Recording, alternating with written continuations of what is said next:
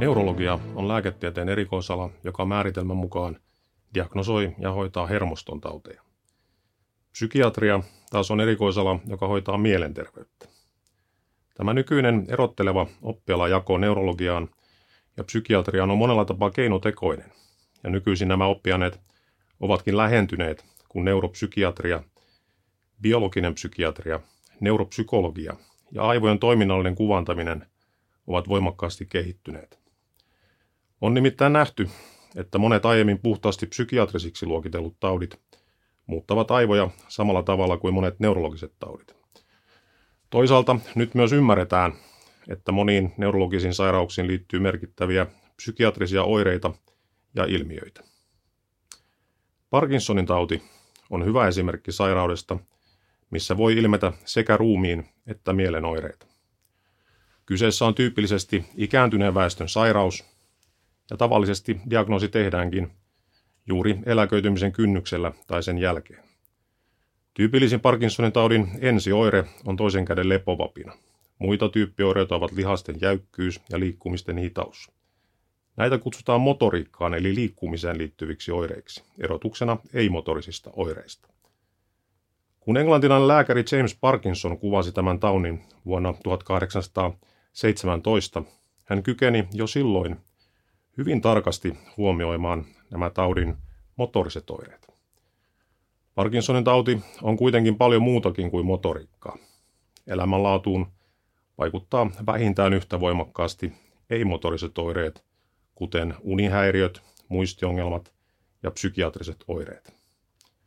Aivojen kannalta keskeinen muutos Parkinsonin taudissa on dopamiinivälittäjäaineen väheneminen tyvitumakkeissa. Dopamiini ei ainoastaan vaikuta liikkumiseen, vaan sillä on myös tärkeä tehtävä aivojen palkitsemisjärjestelmässä. Eräs erityinen Parkinsonin taudin ei-motorinen ongelma liittyy juuri palkitsemisjärjestelmään ja impulssikontrolliin, jota tietyt dopamiinitoimintaan vaikuttavat lääkkeet voivat huonontaa.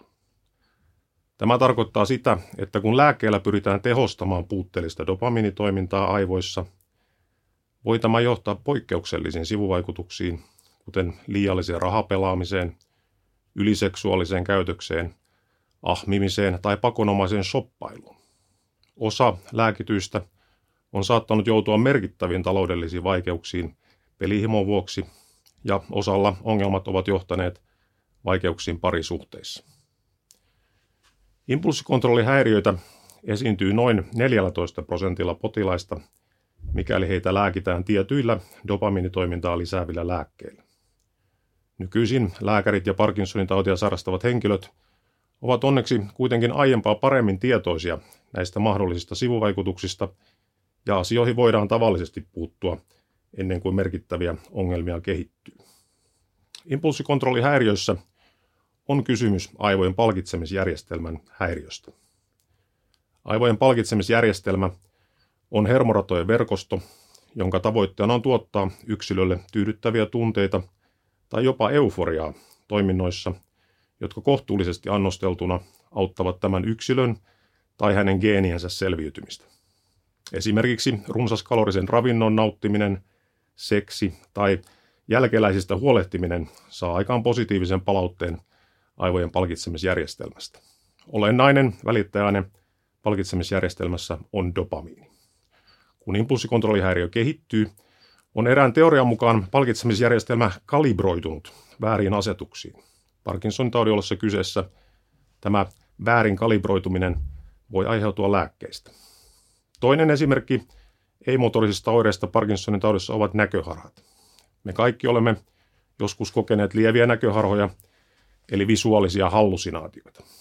Esimerkiksi kun lapsi pimeässä metsässä katsoo puita – ne voivat uhkaavasti muistuttaa hirviötä tai petoeläintä. Kyseessä on pareidoliaksi kutsuttu näköhavainnon vinouma, missä epämääräiset näköhavainnot muodostuvat tunnistettaviksi hahmoiksi. Parkinsonin tautiin voi liittyä juuri tällaista pareidolian korostumista.